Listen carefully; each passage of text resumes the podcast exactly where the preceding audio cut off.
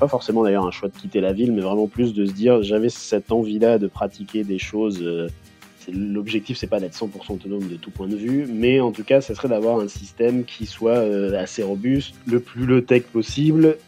Il n'y a pas tant d'actes que ça aujourd'hui qui nous permettent d'avoir un impact positif de façon assez concrète. Donc ça faisait quand même partie aussi des, des critères.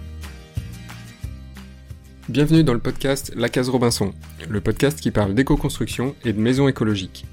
Au croisement de l'architecture, du bien-être et de l'écologie, je pars à la rencontre de celles et ceux qui mettent ces sujets au cœur de leur vie. Je suis François-Xavier Parent, entrepreneur, formateur en éco-construction et auteur du blog lacaserobinson point f r. Parce que l'éco-construction est encore trop peu démocratisée et que cette démarche demande parfois de surmonter des obstacles inattendus, je vous propose des témoignages inspirants pour vous aider, je l'espère, vous aussi, à bâtir la maison écologique de vos rêves. Parce que la maison est un abri, un lieu intime, parfois un miroir, aujourd'hui je vous emmène dans la case d'Alexandre Bastien.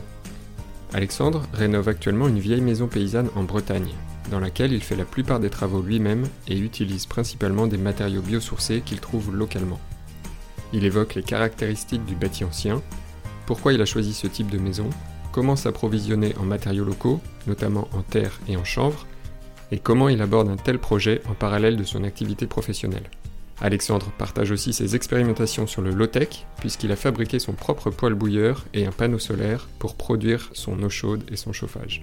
Enfin, on parle de sujets plus larges autour de la collapsologie et de l'écologie radicale. D'ailleurs, Alexandre en profite pour lancer un appel aux auditeurs et auditrices pour réfléchir avec lui sur un thème qui lui tient à cœur. Je ne vous en dis pas plus et laisse place à ma conversation avec Alexandre Bastien.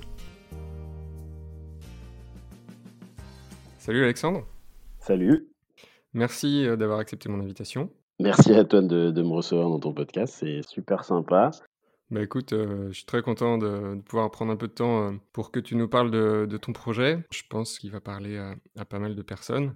Avant d'entrer dans le, dans le détail, est-ce que tu peux simplement te, te présenter et nous dire euh, où tu vis aujourd'hui ? euh, Je vis actuellement dans un petit village à côté de Redon depuis, euh, depuis à peu près deux ans. Donc entre Nantes et Rennes, professionnellement je travaille dans l'environnement, sur des projets d'aménagement. Et voilà, si je devais me décrire peut-être un peu plus euh, philosophiquement, entre guillemets, je dirais que je suis sensible à l'idée d'une écologie radicale, c'est-à-dire d'une façon de vivre euh, qui soit sans logique de domination, qu'elle soit euh, entre, euh, entre les humains ou sur la nature. Ça peut paraître un peu philosophique, mais c'est quand même un principe qui m'a conduit quand même à la fois dans mon choix de vie actuel et puis aussi dans le, dans le choix que j'ai fait pour mon projet de rénovation. Ok, ben on va pouvoir euh, développer un peu tout ça. Est-ce que tu peux nous le présenter et pourquoi tu t'es orienté vers ce choix-là ? Quel était le, le processus un peu de décision ? euh, Est-ce que c'était plutôt euh, par euh, une simple opportunité qui s'est présentée à toi ? Ou c'était plutôt un choix euh, dès le départ euh, que, qui correspondait à, à des objectifs que tu t'étais fixés ? Ouais, alors pour revenir un petit peu sur, euh, sur comment tout ça, ça, ça s'est déroulé, donc je vivais en, ben, en deux mille dix-huit, du coup je vivais et je travaillais à Paris. Euh, j'avais quand même aussi depuis euh, plusieurs mois, le, je regardais de plus en plus de vidéos sur la permaculture sur YouTube, j'avais vraiment envie de pouvoir expérimenter ça de façon un peu plus concrète que ce que je pouvais voir euh, de façon très théorique. Donc du coup l'idée de trouver euh, une maison avec un terrain euh, qui sera suffisamment grand pour tester des choses, on va dire, c'est un peu imposé à moi. C'est vrai que j'avais un peu du mal à trouver ça à Paris et de façon générale même en ville, hein, parce que c'était pas forcément d'ailleurs un choix de quitter la ville, mais vraiment plus de se dire j'avais cette envie là de pratiquer des choses euh, et notamment euh, bien avec la permaculture et du coup euh, ça s'est un peu imposé le fait que bah, pour le faire euh, avec un budget qui soit pas euh, trop conséquent euh, il fallait s'éloigner de la ville et il fallait aller euh, plus à la campagne. Donc du coup, on a loué une voiture et puis on est parti quatre cents jours euh, entre Nantes et Rennes. Et puis finalement, en quelques jours, on a décidé d'acheter une maison. Euh, on a eu quand même une sorte de coup de cœur pour la maison, surtout pour le terrain d'ailleurs, qui était vraiment, enfin qui est toujours d'ailleurs euh, vraiment très sympa. Mais euh, mais voilà, donc c'est une très vieille maison en pierre et voilà, et maçonnée du coup essentiellement à la terre. Hein, quand on, enfin quand on quand on rouvre un peu les enduits qui qui avaient été posés dessus, on voit que vraiment l'essentiel a été maçonné à la terre. Donc c'est intéressant d'ailleurs de, de voir aussi l'historique de toutes ces maisons quand on commence à les rénover. Si je comprends bien, c'est, c'est peut-être plus le terrain au départ qui a imposé le, le choix de la maison. Néanmoins, qu'est-ce que tu vois comme, euh, comme avantage ou comme plutôt sujet sensible qui serait lié à, au fait que ce soit bah, du bâti ancien avec effectivement de la pierre, euh, des joints en terre, et cetera. Peut-être des problématiques euh, d'humidité. Est-ce que euh, ça, ça t'a fait peur? Est-ce que en fait, euh, ça se gère euh, correctement? Voilà, dans quel contexte t'es arrivé avant de démarrer cette rénovation? Enfin, déjà, nous, on a visité que des maisons en pierre, euh, mais je sais pas trop pourquoi. Je pense que c'était euh, un peu parce qu'on, enfin, on trouvait ça joli, et donc on s'est dit. Euh, puis on avait peut-être aussi quand même un espèce de. Enfin, moi, j'ai grandi à la campagne, mais néanmoins euh, pas dans une maison, pas dans une vieille maison. Donc, je sais pas, j'avais cette, cet intérêt euh, pour le coup, peut-être. Un, très esthétique, peut-être un peu trop esthétique d'ailleurs, de se dire euh, une maison en pierre c'est sympa et, et voilà, donc ça ça a quand même été, je pense qu'il y a un peu euh, surreprésenté un peu le fait qu'on a, enfin qu'on a visité que ça. Après bon, clairement à l'achat c'est quand même beaucoup moins cher que d'autres types de maisons, d'acheter des vieilles maisons en pierre, il y en a, enfin surtout euh, dans le coin où on est, il y en a vraiment beaucoup et elles ont du mal à être vendues, donc c'était quand même un critère non négligeable de pouvoir euh, acheter pour euh, pas trop cher euh, tout en ayant du terrain. Et en plus, en partant pas forcément de zéro. Bon, même si ça, je pense qu'on y reviendra, parce que maintenant, je sais pas si... Enfin, en tout cas, maintenant, le choix serait peut-être pas aussi évident que ça me semblait l'être à l'époque.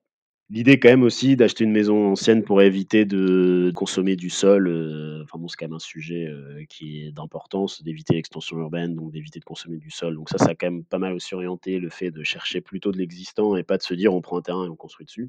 Ce type de maison a quand même un certain nombre de défauts. Tu t'évoques le sujet de l'humidité. On peut aussi dire euh, enfin, le, le fait que ce soit quand même assez peu lumineux, ce genre de maison, et que c'est pas si simple que ça de les rendre plus lumineuses, en tout cas, sauf à dépenser vraiment des montants.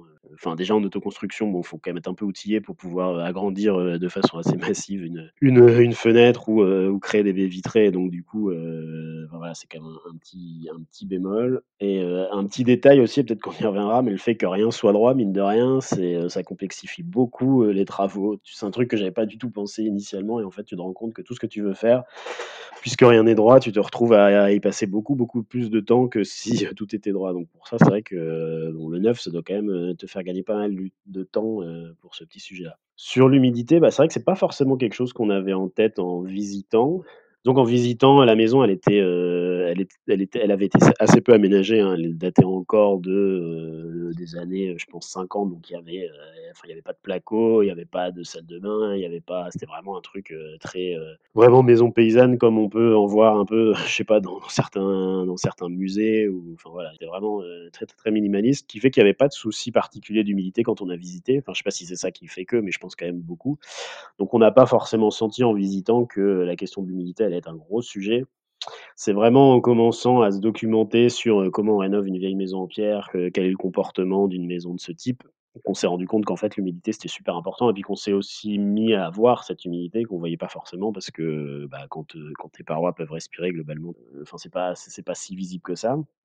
Alors, ce qui est important, c'est déjà de, de réduire le plus possible le, le, le fait que l'eau puisse ruisseler autour de la maison. Donc, ça veut dire qu'il faut drainer le pourtour de ta maison. Donc, euh, bah, tout autour de la façade, il faut mettre, euh, il faut mettre une sorte de conduite d'eau qui va récupérer l'eau qui tombe au pied des murs et puis qui va l'emmener le plus loin possible de ta façade. Donc, ça, c'est un peu le préalable déjà pour, euh, pour un peu assécher les pieds de mur, faire en sorte qu'il y ait un peu moins d'eau qui, qui vienne dans la pierre, puisque la pierre, elle va dans tous les cas avoir tendance à absorber l'eau. Donc, quoi que tu fasses, tu auras toujours un peu ce problème-là de, de d'attirer par capillarité l'humidité. Donc ça, c'est le préalable, c'est ça. Et puis ensuite, ça veut dire bah, avoir un, donc sous tes dalles de plancher, avoir des hérissons qui soient euh, assez conséquents pour que l'humidité ait du mal à, à les traverser.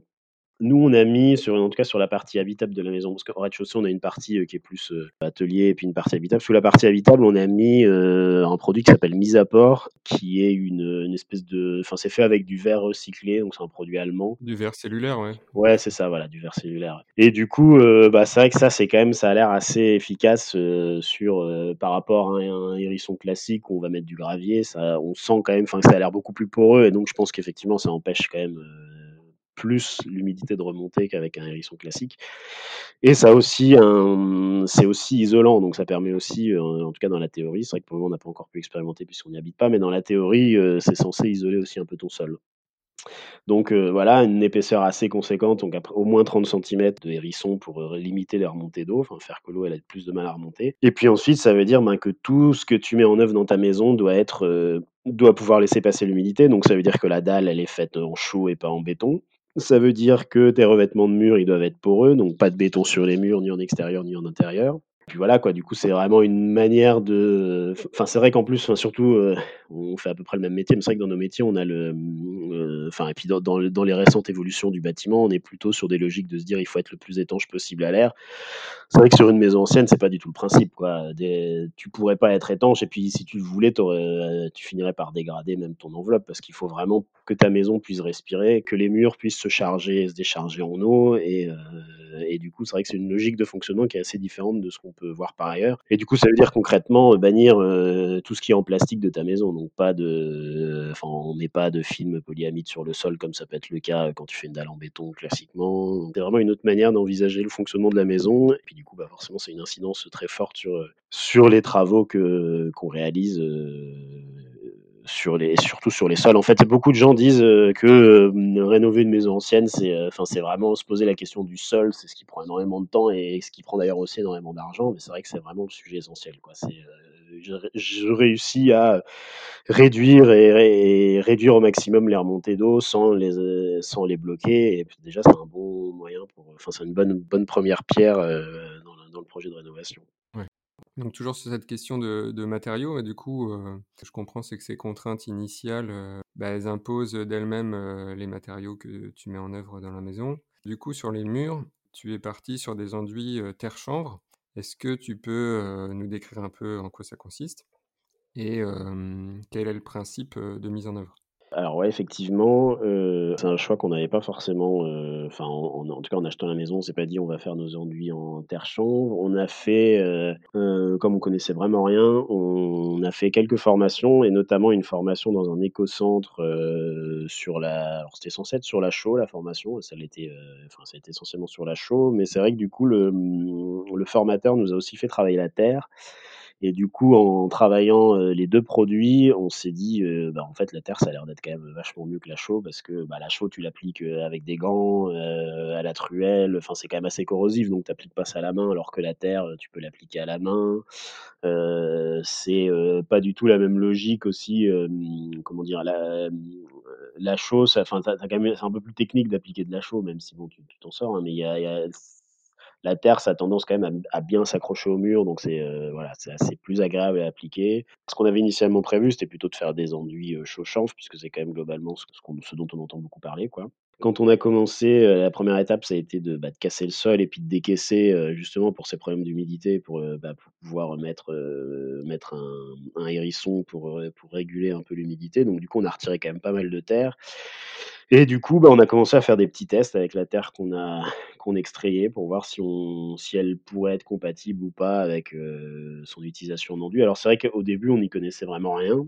Euh, parce qu'en fait, euh, bah, finalement, enfin pour des enduits globalement, il euh, y a très très peu de terre qui fonctionne pas. En fait, c'est surtout, euh, ça va être surtout la quantité de de fibres que tu peux mettre dans ta terre. Euh, et sachant que du coup, comme c'est la fibre qui donne le caractère isolant de ton enduit, bah plus tu peux mettre de de fibres dans ton enduit, plus tu peux doser en fibres par rapport à ce que tu mets comme terre, bah plus tu vas avoir quelque chose qui sera euh, qui sera allégé et qui va qui va avoir une bonne capacité de tant de régulation hygrothermique que, de, bah, que d'avoir de l'air dedans et donc de, de jouer un petit rôle isolant. Et il se trouve d'ailleurs qu'après avoir fait quelques tests, et, et notamment, on, donc du coup on a dû acheter du, bah, des, des petites paillettes de chanvre là, pour mettre dans, no, dans notre terre. Et c'est en discutant avec le, le vendeur de chanvre, donc, qui est, euh, on l'a acheté en, en filière courte, là, en direct auprès de, de producteurs de chanvre, et, euh, et c'est lui qui nous a conseillé de nous orienter vers une autre terre du village voisin qui était beaucoup plus argileuse et qui du coup avait une... une Une capacité de, bah de, de, de prendre beaucoup plus de fibres, quoi.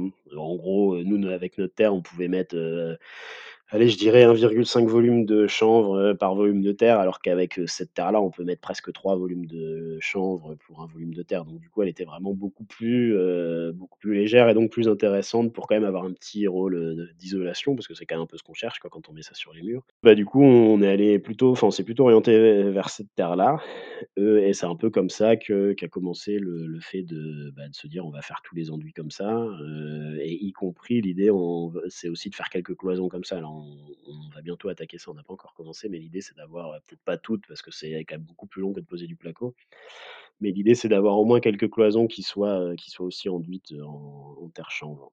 Ok, c'est sur les murs intérieurs de la maison, et ça fait quelle, quelle épaisseur ? Mais en fait, tu te rends compte que la réalité, c'est que ça dépend vachement de ton mur, ça dépend vachement de, de comment tu arrives à peu près à rectifier la planété. Enfin, la différence, en gros, entre la théorie et la pratique, elle est quand même... Euh, enfin, sur ce genre de rénovation de vieille maison, elle est vraiment... Euh, enfin, elle est super importante, quoi. Donc, du coup, euh, bah, nous, on met... Euh, je pense qu'on met euh, à peu près six centimètres, je dirais, en moyenne, mais euh, peut-être à certains endroits, ça va être plutôt trois quatre, et puis à d'autres, ça va plutôt être huit, quoi.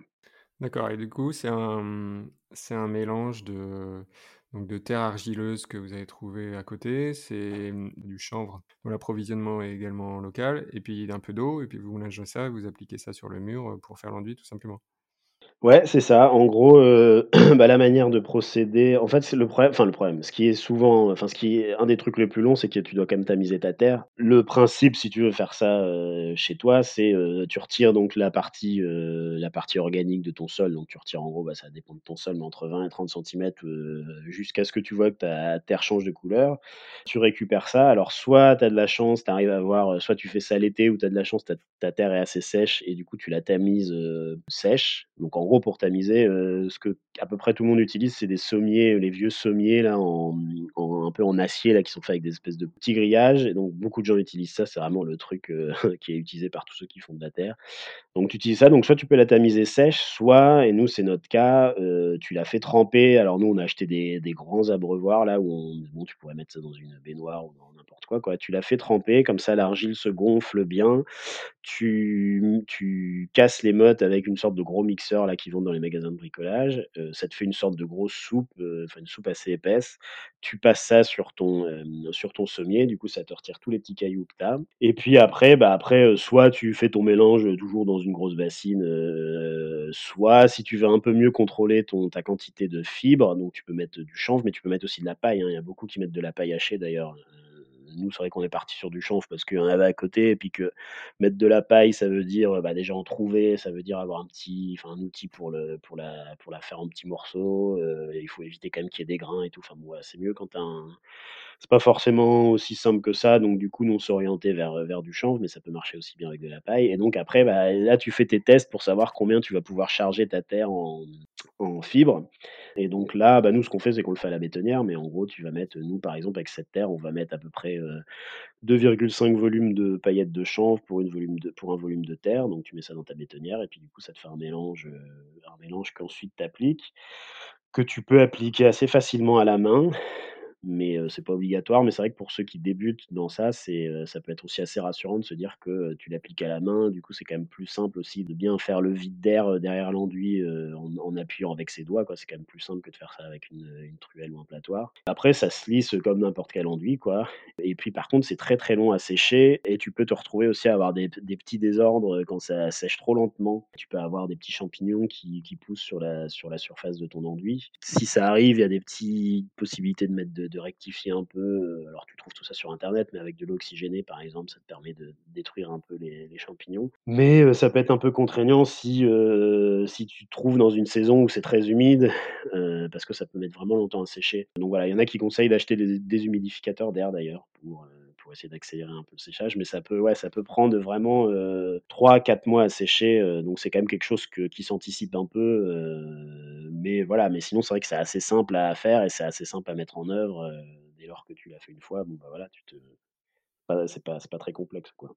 Ouais, donc la, la matière première brute, euh, elle est elle est assez basique. Par contre, il y a effectivement euh, quand même un, un bon travail de, de préparation de cette matière, et euh, que ce soit pour la terre et pour le, le chanvre. Est-ce qu'il faut euh, qu'il faut le traiter, par exemple, je sais pas, par rapport au, à cette problématique des champignons ou euh, d'autres développements bactériens, euh, ou est-ce qu'elle est euh, juste euh, séchée, pailletée euh, et mélanger au, au complexe de l'enduit? Non, a priori, il n'y a pas besoin de mettre de traitement. Euh... Le truc des champignons, là, c'est vraiment si ça met du temps à sécher.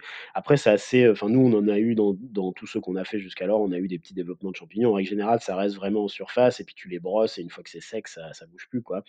Euh, mais non, normalement, c'est ça qui est assez euh... fou, d'ailleurs, hein, c'est qu'il n'y a vraiment pas grand-chose à faire. Et je sais que nous, on avait fait une formation où on faisait des enduits euh, terre-paille, cette fois-ci, et, et ouais, c'est vraiment la, la paille qui vient du champ, et euh, et tu la coupes en petits morceaux et puis tu la mets, euh, tu la mets dans ton enduit, quoi.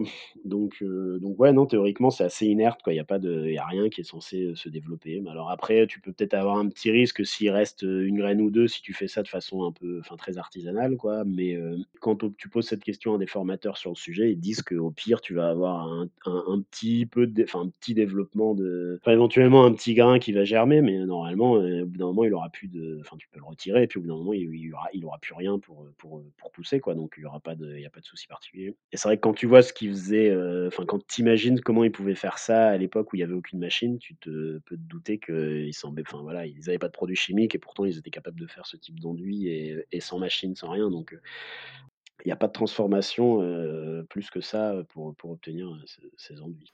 Ok, excellent. Je sais aussi que tu euh, autofabriques des panneaux solaires et un poêle bouilleur. Bah, écoute, je suis curieux aussi de savoir euh, quel est l'objectif de ces, de ces systèmes-là, quel en sera l'usage et puis comment ils fonctionnent simplement. Ouais, alors, pour revenir un petit peu au préalable de tout ça et à pourquoi je me suis orienté vers ce type de, de système, bon, j'avais quand même... C'est un des objectifs quand même de partir, de partir à la campagne, mais bon, je, je crois qu'on y reviendra là dans quelques temps, mais c'était aussi de, de tendre vers une forme d'autonomie, alors pas, pas une autonomie radicale d'être, enfin voilà... d'être euh, sans réseau ni rien, et ce, enfin, cela dit, avant de visiter, j'en savais, je, je savais pas forcément, mais en tout cas, là, le, la maison, elle est déjà connectée au réseau, c'est dans un petit hameau, enfin, il n'y a pas vraiment d'intérêt, et puis de toute façon, ce serait difficile même de la rendre autonome de tout point de vue, parce que euh, c'est quand même plus pratique d'avoir un peu de place pour mettre une petite éolienne, euh, pour pouvoir produire de l'électricité l'hiver si tu veux être cent pour cent autonome, donc voilà, c'est, l'objectif, c'est pas d'être cent pour cent autonome de tout point de vue, mais en tout cas, ça serait d'avoir un système qui soit euh, assez robuste, le plus low-tech possible, euh, le plus résilient possible aussi, c'est-à-dire que bah voilà, si dans le futur on a de plus en plus de coupures d'électricité, bah aujourd'hui mine de rien il n'y a pas tant d'équipements de chauffage que ça qui fonctionnent sans électricité, euh, que ce soit, enfin bon, il y a des trucs genre la, les pompes à chaleur, bon c'est assez évident, mais même même un poêle à pelé par exemple, si t'as plus d'électricité, voilà, c'est pas simple de, de le faire fonctionner. Donc du coup il euh, y avait ça d'un côté, et puis de l'autre côté il y avait le fait que je voulais euh, quand même pouvoir euh, pas forcément dépendre de l'industrie pour me chauffer, et donc euh, ça, ça éliminait aussi les systèmes type poêle à peler qui sont quand même, enfin les poêles bouilleurs à peler, il y en a pas mal qui existent. Donc je voulais pouvoir mettre des bûches dans mon poêle et, euh, et finalement euh, donc mettre des bûches, avoir un système robuste et aussi du coup pouvoir produire mon eau chaude avec ça, parce que je voulais pas, bah enfin voilà, si t'as ton poêle mais qu'à côté de ça tu produis ton eau chaude avec de l'électricité, bon t'es pas, t'as pas forcément énormément gagné en autonomie, quoi. Donc tous ces critères cumulés euh, font que je me suis tourné vers le fait de, d'avoir un, qu'on appelle les poêles bouilleurs, donc les poêles qui chauffent de l'eau et puis ensuite ton eau va dans un ballon et puis ensuite tu utilises cette eau euh, bah, pour ton eau chaude et aussi pour ton chauffage. Et aujourd'hui c'est pas tant développé que ça, les poêles bouilleurs, c'est assez cher, et il se trouve que bah, pas très loin de chez moi là, à côté de Lorient, il y a une, une petite entreprise qui s'appelle Ezeo qui propose plusieurs ateliers. Leur idée c'est de tendre justement vers l'autonomie énergétique, donc ils proposent des modules sur la production d'électricité photovoltaïque, sur la production de chaleur, et tu peux donc euh, auto-construire euh, ton poêle bouilleur et tes panneaux solaires. Ça dure une petite semaine, enfin une bonne semaine pour faire ton poêle, euh, je crois que c'est quatre jours pour les panneaux solaire. Et puis moi j'ai fait une troisième formation qui est euh, pendant quatre jours tu fais l'installation euh, alors dans, le, dans les ateliers, quoi, mais tu fais l'installation du système, donc tu apprends à euh, faire tous les raccords qu'il faut faire, enfin tu fais de la plomberie, quoi, en gros, et enfin euh, appliquer du coup au système que tu as que tu as autoconstruit chez eux. Ça répondait bien à mes exigences initiales, euh, tout en me permettant de faire le truc en étant euh, en étant quand même encadré, parce que clairement euh, c'est pas possible de faire ça seul sans, sans encadrement, quoi. Et puis, et puis voilà, et en complément du coup de ce système, j'ai installé un système de récupération de chaleur sur les eaux grises de ma douche et de mon lavabo. Donc pareil, là c'est des systèmes qui sont assez robustes parce que, enfin très low-tech, c'est un, un tube de cuivre euh, que, enfin, dans lequel ton eau... Euh, ton, ton eau usée passe et puis réchauffe l'eau froide qui entre, quoi. Et donc du coup voilà, avec l'idée du coup d'essayer de réduire au maximum les besoins euh, comme un préalable, et puis ensuite de les, de les produire de façon la plus simple possible, quoi. Ok, bah super, mais je mettrai les, euh, je mettrai les liens de toute façon de, des ressources que tu cites là pendant le, notre discussion euh, dans les notes de l'épisode. Simplement pour revenir sur le poêle bouilleur, qu'est-ce qui euh, rend euh, la circulation de l'eau chaude possible ? euh, Est-ce que c'est via une montée en pression euh, liée à la température, ou est-ce que du coup c'est un, un apport euh, avec une pompe électrique ? Effectivement, ouais.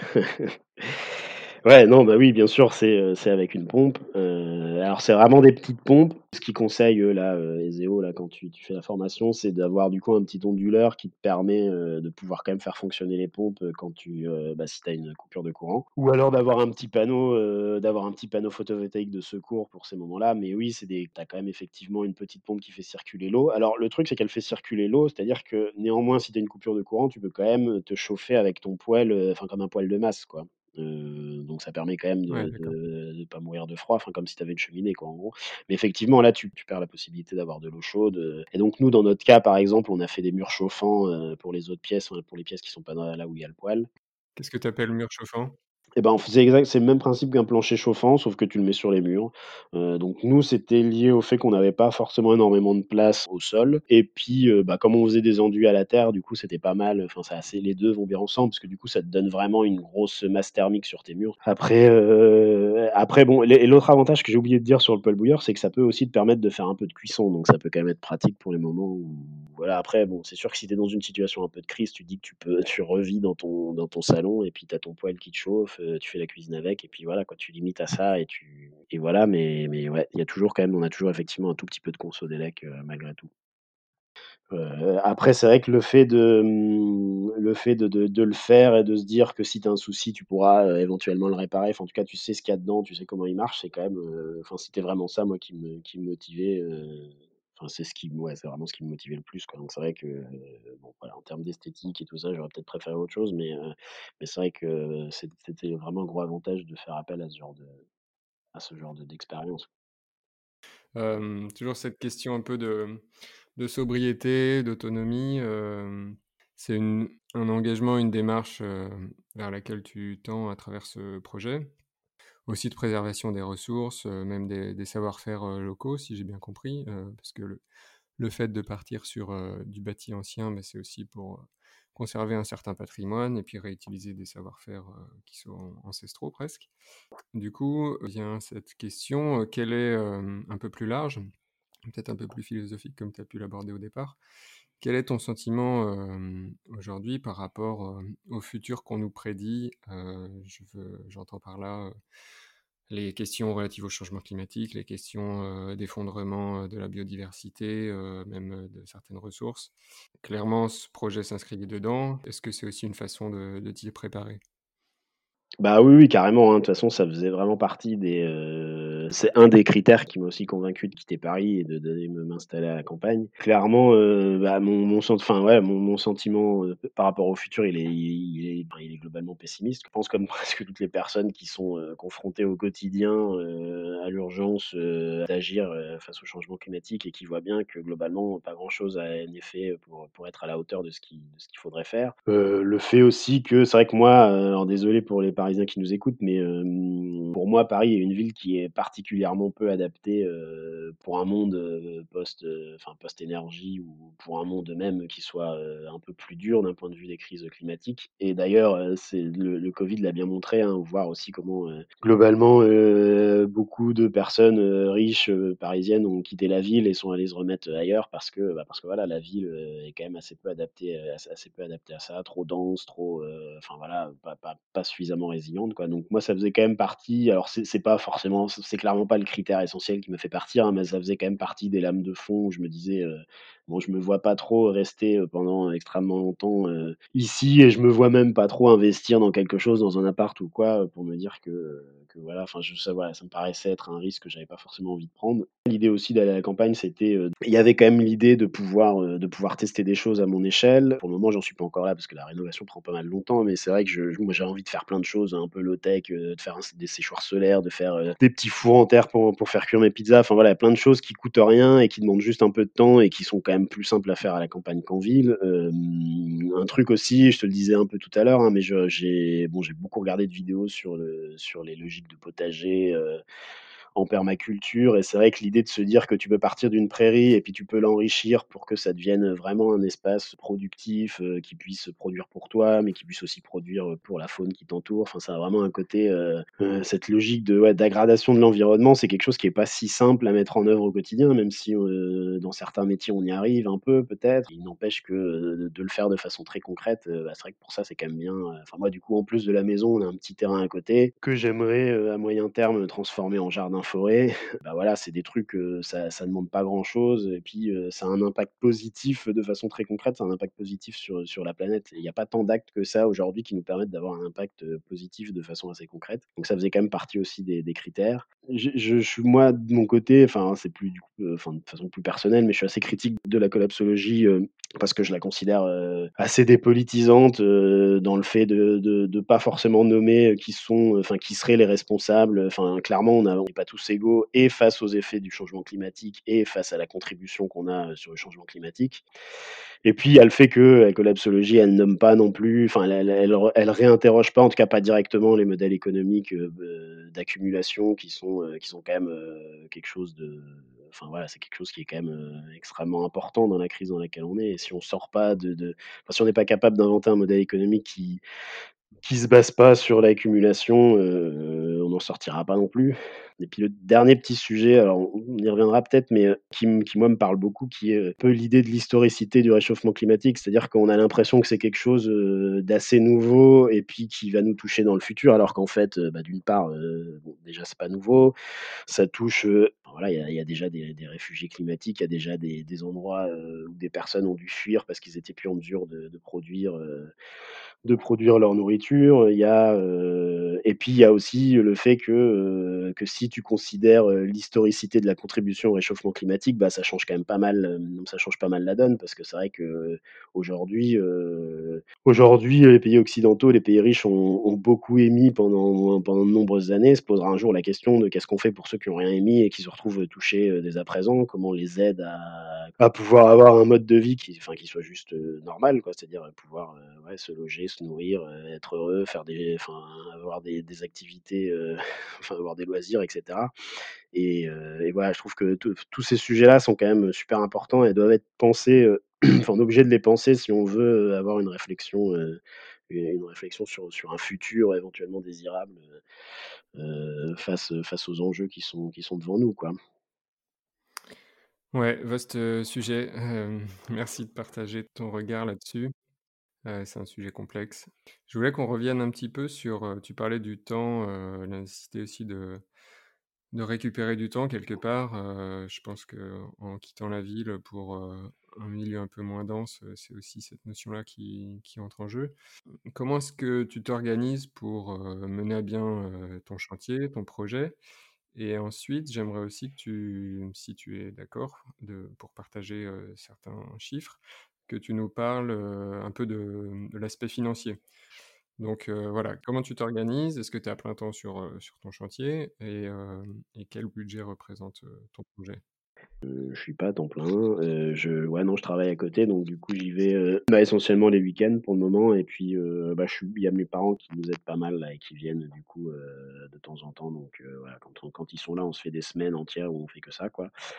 Ça demande énormément de temps, hein, puisque là, ça va faire euh, bientôt deux ans qu'on fait ça. On fait pas tout l'aménagement d'un coup. Enfin, l'idée, c'est de faire une partie, d'emménager, et puis après de finir. Mais voilà, je pense qu'on en a encore pour... Euh, je, j'ose même plus annoncer le chiffre maintenant, parce que je l'ai un peu fait avant, puis en fait, tu t'es toujours un peu déçu. Donc, euh, mais oui, non, ça prend, ça prend énormément de temps. Alors, ça prend du temps du fait que tu dois aussi tout apprendre, hein. C'est sûr que ceux qui ont un peu plus de, de, de compétences... Euh, Bah, sûrement ça doit aider. Moi quand même au début j'ai fait quelques formations, j'en ai fait, euh, je te disais, je crois que je l'ai déjà dit tout à l'heure, mais j'en ai fait une dans un éco-centre, j'en ai fait une, enfin, j'en ai fait plusieurs avec une association qui s'appelle Tiez Breiz et qui, euh, alors qu'en gros c'est, de ce que j'ai compris, c'est l'équivalent de Maison Paysanne de France mais euh, pour la version euh, Bretagne, et du coup ils font des petites formations, donc j'ai fait euh, dedans, j'ai fait euh, une formation sur les enduits à la terre justement, et puis euh, une autre formation sur la pose de tomates. Enfin c'est vrai que ce genre de truc c'est, c'est vraiment pas mal parce que ça te permet euh, bah, d'une part, alors je sais pas s'ils font tout ça, mais eux il y a toujours la première matinée où tu as un peu de théorie, donc c'est vrai que ça te donne, voilà, ça, te, ça t'aide aussi à comprendre un peu comment fonctionne ta maison. Donc ça, je le conseille pour tout le monde, c'est de, de ouais, au début de prendre un peu de temps pour faire quelques formations, euh, voilà, tu apprends un peu de choses, tu, des formations si possible où tu pratiques, hein, parce que sinon c'est vrai que si c'est que théorique, bon, tu peux un peu trouver sur internet, mais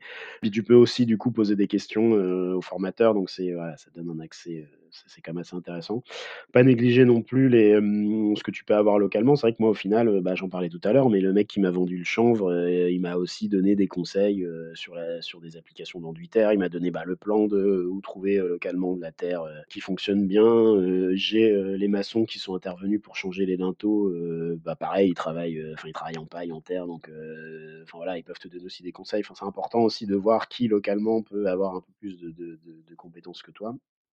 Euh, et de façon, euh, de façon plus générale, je conseillerais à des gens qui veulent se lancer là-dedans en n'étant pas particulièrement euh, très bricoleur, ce qui est clairement mon cas, enfin ce qu'il était encore plus et ce qu'il est encore maintenant, euh, c'est, enfin voilà, c'est, c'est quand même bien d'essayer d'avoir ces ressources-là qui pourront, euh, qui pourront dépanner. C'est bien aussi de se... Bon, d'être sûr déjà que t'es motivé et que t'es motivé pour un long moment parce que ça peut durer longtemps. Et puis après, idéalement, alors je sais que tout, enfin moi j'ai eu cette chance de pouvoir me permettre de pas de pas emprunter pour pour faire ce projet. Et du coup, euh, bah ça fait que là j'ai loué un petit appart à côté du chantier, mais j'ai pas de, de pression de me dire je vais absolument finir à telle date ou j'ai pas de, je vis pas dans une caravane avec euh, à me laver à l'eau froide depuis deux ans, quoi. Et euh, ça, je pense que si pour des personnes qui veulent faire ça euh, tout en conservant une activité professionnelle à côté, c'est vraiment, euh, c'est vraiment important. Quoi, parce que sinon tu, je pense que tu, tu, tu, tu pètes un peu un câble, quoi. Moi ça me, il y a un moment où genre là quand on a eu fini de faire l'isolation, on a énormément, enfin on a la maison et il y a énormément de toiture sur la maison, c'est enfin une vieille maison avec assez peu de, enfin avec une, une grande pente de toiture, donc on avait une quantité euh, conséquente de combles à isoler et c'est vrai qu'au bout d'un moment à force de mettre le chanvre dans les rampants, euh, j'en pouvais plus, mais c'est vrai que quand tu te dis bon bah voilà j'ai fini, je passe à autre chose, je repasse à faire des enduits ou je fais, euh, voilà, ça, ça aide aussi pas mal, donc c'est vrai que c'est pas mal d'essayer de faire en sorte d'avoir un plan qui te permet de changer un peu d'activité pour pas que bah pour pas se lasser et puis enfin voilà penser un peu à son comment dire à sa santé mentale du truc, quoi, pas sous-estimer non plus le fait que c'est euh, voilà c'est un gros boulot qui peut avoir des conséquences y compris sur ton sur ton mental et, euh, et c'est important d'avoir ça avant, en tête avant de démarrer parce que c'est pas forcément un truc auquel euh, on pense trop, euh, c'est vrai que la dimension technique souvent prime sur la dimension euh, plus euh, euh, psychologique, mais c'est important quand même de, de l'avoir en tête. Voilà, après sur l'argent c'est difficile à dire parce que, parce que déjà on n'a pas fini. Euh, si je devais me risquer quand même à donner un prix, en tout cas pour la mienne, je pense qu'on devrait être autour de peut-être euh, ouais, mille à mille deux cents euros du mètre carré pour tout, quoi. Alors sachant qu'on a gardé la charpente, on a juste refait faire la couverture, donc je pense qu'on avait eu la charpente en plus, euh, ça aurait été forcément euh, un peu plus. Ça, ça intègre le prix du terrain ?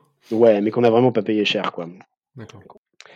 Et du coup, ouais, en faisant quand même, euh, ouais, en faisant presque tout, en ayant des, euh, bah, le, le, le mine de rien, le fait de faire, de faire son, ses panneaux et son poêle, ça te fait aussi quand même des petites économies par rapport à ce que j'avais vu en, en le faisant faire. Tu, là, pour le coup, sur ce poste-là, tu divises quand même presque par deux, quoi. Donc. Euh, Ouais. Et c'est un gros poste, hein, la plomberie, c'est quand même c'est pas rien.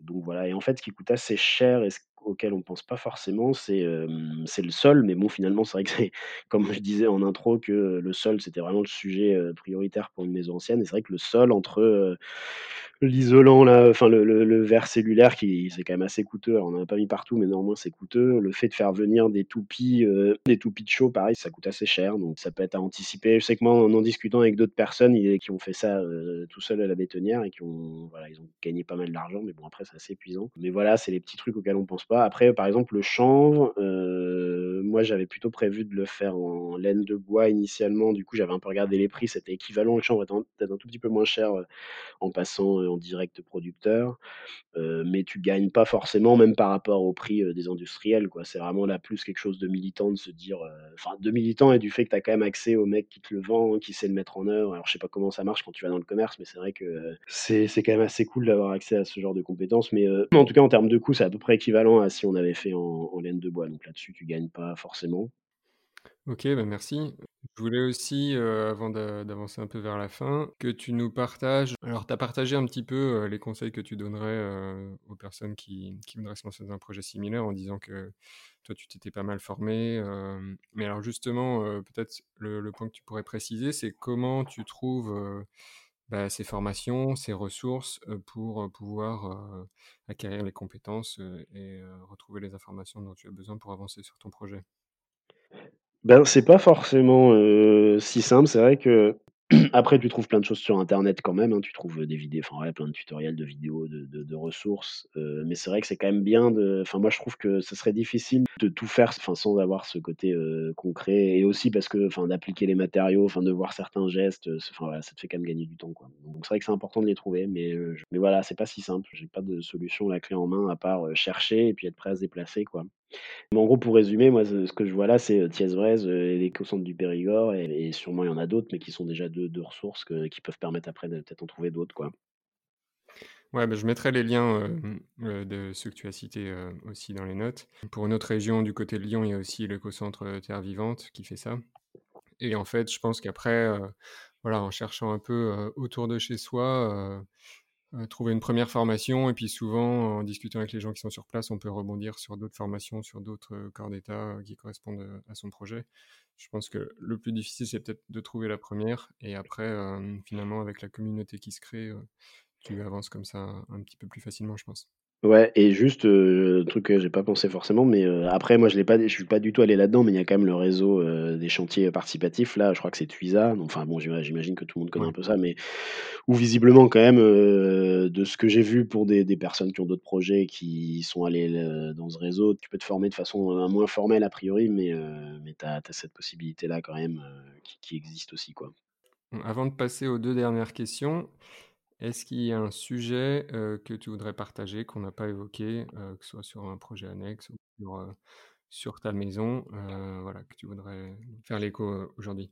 J'ai écrit un article là, sur mon blog Mediapart qui parle de, de l'idée de low-tech et, et aussi de l'idée de convivialité, qui est une vieille idée euh, qui a été défendue par euh, un peu les précurseurs de l'écologie politique, là, euh, à savoir notamment Ivan Illich et André Gorz, et qui en gros disait que, alors ils disaient ça dans les années soixante-dix, donc il y a déjà un moment, mais en gros qui disait que la complexification des sociétés avait tendance un peu à nous déposséder de nos capacités d'action sur ce qui nous entoure, et du coup, bah, eux, ils plaidaient pour le fait que, au maximum, euh, on essaye de se réapproprier ce qui nous entoure, d'être capable d'agir, de réparer, de, de produire nous-mêmes. Enfin voilà, c'est, c'est, bah, c'est un peu un concept un peu théorique, mais qui en fait qui se comprend assez bien et qui se concrétise assez bien. Bah, dans cet article là que je suis en train d'écrire, j'essaye de réfléchir à ce que ça donnerait d'imaginer euh, une autre manière d'organiser la société euh, autour de cette notion de convivialité, de low-tech, et, euh, et qu'est-ce que ça voudrait dire en termes de technologie, comment on pourrait euh, produire euh, de la nourriture, comment on pourrait se déplacer, comment on pourrait, enfin quel loisir on pourrait, euh, on pourrait avoir. Euh, voilà. Euh, y a un blog, enfin un site euh, d'un, d'un, d'un mec hollandais qui s'appelle Low Tech Magazine, qui est vraiment génial, hein, sur tous les sujets de low tech, mais, euh, mais c'est vrai que ce sujet qui, alors enfin il y a de plus en plus de choses qui se développent en France, mais, euh, mais voilà, ça reste un sujet que je trouve vraiment intéressant et qui peut être un bon cadre pour se projeter un peu dans un futur euh, un futur un peu plus euh, un peu plus écolo, un peu plus euh, un peu plus désirable que ce qu'on ce qu'on peut vivre actuellement. Donc euh, donc voilà, ouais, sujet de la, de la convivialité et du low tech euh, sur euh,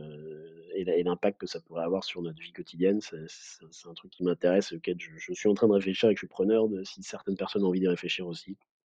Ok, bah super. À la fin de, de l'interview, je pose deux questions aux invités. Et la première, c'est est-ce qu'il y a un livre ou des livres que tu recommandes souvent et que tu voudrais partager ici ? Alors, je... bon, j'avoue, j'avais un peu préparé ça, mais je, je vais te donner... Euh... Enfin, ouais, il y avait deux romans là que j'ai lus récemment et qui... Alors, ça va faire pas mal le lien avec ce que je viens de raconter, hein, mais... mais je trouve que c'est vrai qu'on a un peu du mal à... Enfin, c'est pas si simple de se projeter sur ce que ça pourrait être un futur un peu plus euh, désirable et un peu plus durable que ce qu'on vit actuellement. Et du coup, j'ai lu deux trucs récemment qui étaient vraiment pas mal. Un bouquin qui s'appelle Ecotopia de Ernest Callenbach, qui est un Américain. C'était écrit en soixante-quinze, donc c'est assez, c'est assez vieux, mais euh, ça a été réédité là il n'y a pas très longtemps. C'est une sorte d'utopie sur euh, la Californie qui aurait fait sécession euh, du reste des États-Unis euh, dans une logique écologiste, donc pour vivre de façon plus écologique. Et du coup, en gros, tu suis un journaliste qui euh, se rend, alors c'est la première fois qu'un Américain se rend dans, cette, euh, dans ce nouveau pays, là, Ecotopia, et, euh, et qui du coup bah, raconte un peu ce qu'il voit. Et en fait, c'est, ça, c'est intéressant parce que bah, ça date, enfin ça, ouais, ça a genre quarante-cinq ans, et en fait, tout ce qu'il raconte, tu te dis, Ben, ben voilà quoi, tout a déjà été dit depuis tellement longtemps et du coup euh, ben, pour autant euh, rien n'a été fait quoi, mais voilà, c'est intéressant de, ben, de se projeter dans un truc, euh, qu'est-ce que ça pourrait donner, et puis, euh, et puis d'avoir aussi ce recul un peu sur euh, ben, déjà dans les années soixante-dix on, on, tout, a, tout avait déjà été, enfin beaucoup de choses avaient été pensées. Et un autre bouquin alors qui est un peu la version actualisée euh, qui a été euh, publiée je pense il y a deux trois ans et qui s'appelle Bâtir aussi, des Ateliers de l'Antémonde, donc c'est un truc euh, qui a été écrit de façon collaborative et qui est pas signé, enfin en tout cas signé par, par ce collectif là, Ateliers de l'Antémonde, et en en gros, ça serait un peu une version actualisée d'Ecotopia. Alors, c'est un peu différent dans le sens où Ecotopia, c'est vraiment un roman où tu suis euh, un, enfin, tu suis journaliste, alors que là, c'est plutôt plein de petites histoires, euh, plein de petites nouvelles. Et euh, par contre, c'est beaucoup plus moderne euh, dans l'écriture, parce que bon, Ecotopia, il y a des choses qui sont quand même un peu, euh, un peu limite, euh, enfin ouais, un peu, enfin, il y a des trucs un peu misogynes et tout, alors que ça, c'est clairement, euh, clairement plus, plus moderne dans la manière d'être écrit. Et par contre, sur les sujets justement de low-tech et sur la dimension de, des modèles de production, il y a des choses qui sont vraiment super intéressantes et très très abouties, quoi. Il, ouais, c'est vraiment, enfin, c'est, c'est, c'est vraiment passionnant. Puis peut-être pour parler d'un essai euh, aussi là que j'ai, que j'ai bien aimé, qui s'appelle Homo Domesticus, une histoire profonde des premiers États, de James C. Scott, qui est un Américain, et qui en gros euh, propose une, une sorte de contre-histoire des premiers temps de l'humanité. Alors c'est, euh, c'est vachement intéressant, c'est très critique, et ça te, enfin voilà, en lisant ça, tu te dis, enfin il y a plein de choses que tu as appris et que tu vois sous un, sous un nou, nouveau, enfin, nouveau regard. Donc enfin moi j'aime bien ce genre de bouquin qui te, qui, qui te, voilà, qui, qui te fait revoir un peu des choses que tu semblais acquises. Et notamment une des thèses du bouquin, c'est de dire que en fait la, le fait que la sédentarité se soit imposée, c'est pas quelque chose de si naturel que ça. C'est pas, en fait, à l'échelle de l'humanité, c'est assez récent, et c'est pas, euh, enfin, et c'est, c'est pas du tout la, enfin, la, la majorité de l'humanité en fait n'a plutôt été pas sédentaire. Et en fait, c'est intéressant parce que tu peux faire assez facilement écho à, à pas mal de réflexions actuelles, euh, notamment du fait que lui, il parle beaucoup des, euh, des chasseurs-cueilleurs, et euh, alors il en fait un peu, enfin, lui clairement, il serait, enfin, euh, ils ont fait une sorte de, de peut-être un, un peu trop euh, glorification de, ces, de cette manière de vivre, mais en gros, il dit que les chasseurs-cueilleurs, bah, ils, ils avaient Une, une alimentation qui était beaucoup plus riche que, que derrière euh, les sédentaires qui ont fait des fermes. Ils avaient un impact sur l'environnement qui était euh, bah, globalement nul, parce qu'en fait, bah, ils, ils, des fois, ils faisaient un peu de potager, mais en règle générale, ils repartaient, enfin, ils changeaient d'endroit, donc ils évitaient de détruire, enfin, ils détruisaient aucun système.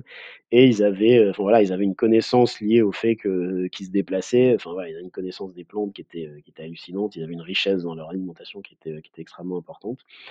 Et, euh, et c'est intéressant parce que ça fait écho à pas mal de réflexions que je Je suis en ce moment là sur le, bah sur le, le les jardins forêts, tous ces, ces nouveaux trucs, alors qu'ils sont, euh, je commence seulement à m'y intéresser, mais c'est vrai que l'idée de se dire que le fait de produire par du potager, c'est pas quelque chose de si naturel que ça, et que euh, produire euh, plus euh, à travers des systèmes, alors plus par des armes, en gros, plus en levant la tête qu'en, qu'en la baissant, c'est, euh, c'est, c'est quelque chose qui est, qui est pas, pas du tout présent euh, dans nos sociétés, alors qu'en fait, c'est quelque chose qui, qui, qui, qui se fait par ailleurs, partout ailleurs, et qui est, enfin, en tout cas, qui s'est fait ou qui se fait encore. Et voilà, donc c'est intéressant. Je trouve que ça, ça ouvre des perspectives assez intéressantes sur, euh, sur des manières de, de vivre euh, euh, qui, voilà, qui, qui, qui m'intéressent pas mal. Excellent, merci. Alors, sur cette question, euh, sur ton dernier bouquin, ça me fait penser aussi euh, euh, au livre Sapiens, que, que tu connais peut-être, que tu as peut-être euh, lu, qui est un gros pavé sur l'histoire de l'humanité. Et c'est vrai qu'il aborde aussi euh, ce sujet euh, Bah, de l'évolution, euh, enfin de l'arrivée de l'agriculture euh, dans les sociétés, et puis des conséquences que ça a pu avoir, euh, le fait de sédentariser les, les populations euh, versus euh, bah, les civilisations de chasseurs-cueilleurs qui avaient effectivement une vie euh, assez différente, et euh, malgré l'image qu'on, peut, euh, qu'on pourrait en avoir, ou qui peut être dépeinte euh, dans les médias, euh, ils avaient probablement une vie euh, assez confortable et plus, plus facile qu'aujourd'hui. Ce qui est peut-être un peu contre, contre-intuitif. C'est un super bouquin aussi. Ouais, ça rejoint pas mal. Bah, il, il dit, ouais, il dit, il dit des choses similaires. Il dit notamment que, au final, ce qui nous a, ce qui nous arrive de l'histoire, c'est aussi beaucoup ce qui a été écrit, parce que finalement, toutes les traditions orales, il y a personne. Enfin, elles, elles sont.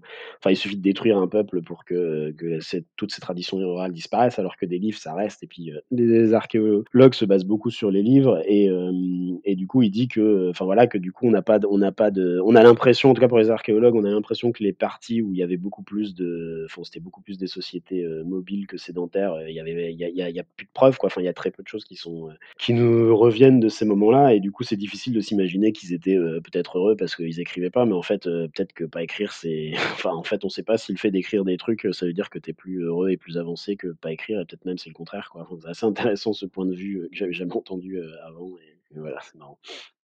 La deuxième question que je pose euh, à tous les invités, c'est est-ce qu'il y a une citation qui te vient souvent à l'esprit, ou euh, si tu pouvais écrire un message sur euh, un panneau qui pourrait être vu par des millions de personnes, qu'est-ce que tu écrirais ? Alors ouais, c'est pas évident comme question. Euh, ce que j'écrirais, je, je, j'avoue que je, je sais pas trop, parce que euh, qu'est-ce que tu peux écrire qui peut vraiment changer quoi que ce soit. Mais en tout cas, une citation que que j'aime bien, qui est de Murray Bookchin, qui est un, un anarchiste américain, là, qui, a beaucoup, qui a d'ailleurs beaucoup écrit encore sur l'écologie et, euh, et sur le municipalisme libertaire, tout ça. Enfin, voilà, il est assez intéressant. Et qui écrivait « L'obligation faite à l'humain de dominer la nature découle directement de la domination de l'humain sur l'humain ». Et je trouve que c'est intéressant de, de garder ça en tête, que enfin, vraiment, enfin, ça, ça, ouais, ça permet un peu de connecter les choses et de... et de se dire que enfin, voilà, tu peux pas être tu peux pas être tu peux pas te revendiquer écologiste si euh, derrière tu te revendiques pas de de l'émancipation et de la fin de toute forme de domination. Et voilà, je trouve ça un, une bonne manière de, de, d'élargir un peu la, la, la notion d'écologie, quoi. On va finir là-dessus. Euh, où est-ce qu'on peut envoyer les gens qui voudraient te contacter ou suivre euh, ce que tu fais ? Alors pour le moment, je commence à écrire des choses sur mon blog Mediapart, et du coup mon identifiant sur Mediapart c'est A Bastien, donc quoi, A B A S T I E N, et, euh, et voilà, donc j'ai, j'ai, j'ai le projet quand même d'essayer d'un peu plus le nourrir, parce que pour le moment il y a juste cet article là que, que, dont j'ai parlé un peu plus tôt, mais, euh, mais voilà, et bon du coup dessus bah, il y a possibilité de m'envoyer des messages, euh, et cetera. Donc c'est une, une bonne porte d'entrée, je pense. Parfait, bah, je mettrai les, je mettrai les liens aussi dans, dans les notes. Merci Alexandre d'avoir euh, bah, partagé ton, ton projet déjà, puis ton regard un peu plus élargi sur le monde qui nous entoure et ton expérience. Bah, merci à toi, c'était, euh, c'était super chouette. Et puis, euh, bah ouais, bonne, bonne continuation pour ce, pour ce beau projet. J'espère que, voilà, que tu auras l'occasion de faire plein, plein d'autres épisodes et puis d'ouvrir à plein d'autres, d'autres personnes qui ont, qui ont ce type de projet dont on a tant besoin, euh, dont on a tant besoin aujourd'hui, je pense. Merci à Alexandre et merci à vous d'avoir écouté cet épisode jusqu'au bout. Vous pouvez retrouver toutes les ressources dans les notes de l'épisode ainsi que des compléments pour approfondir ces sujets sur le blog du podcast à l'adresse lacaserobinson point f r. Si le contenu vous a plu, partagez l'épisode autour de vous et mettez un avis cinq étoiles si possible sur votre plateforme d'écoute. C'est la meilleure façon de m'aider pour faire connaître le podcast et trouver de nouveaux invités. Je vous dis à très bientôt pour un nouvel épisode du podcast La Case Robinson.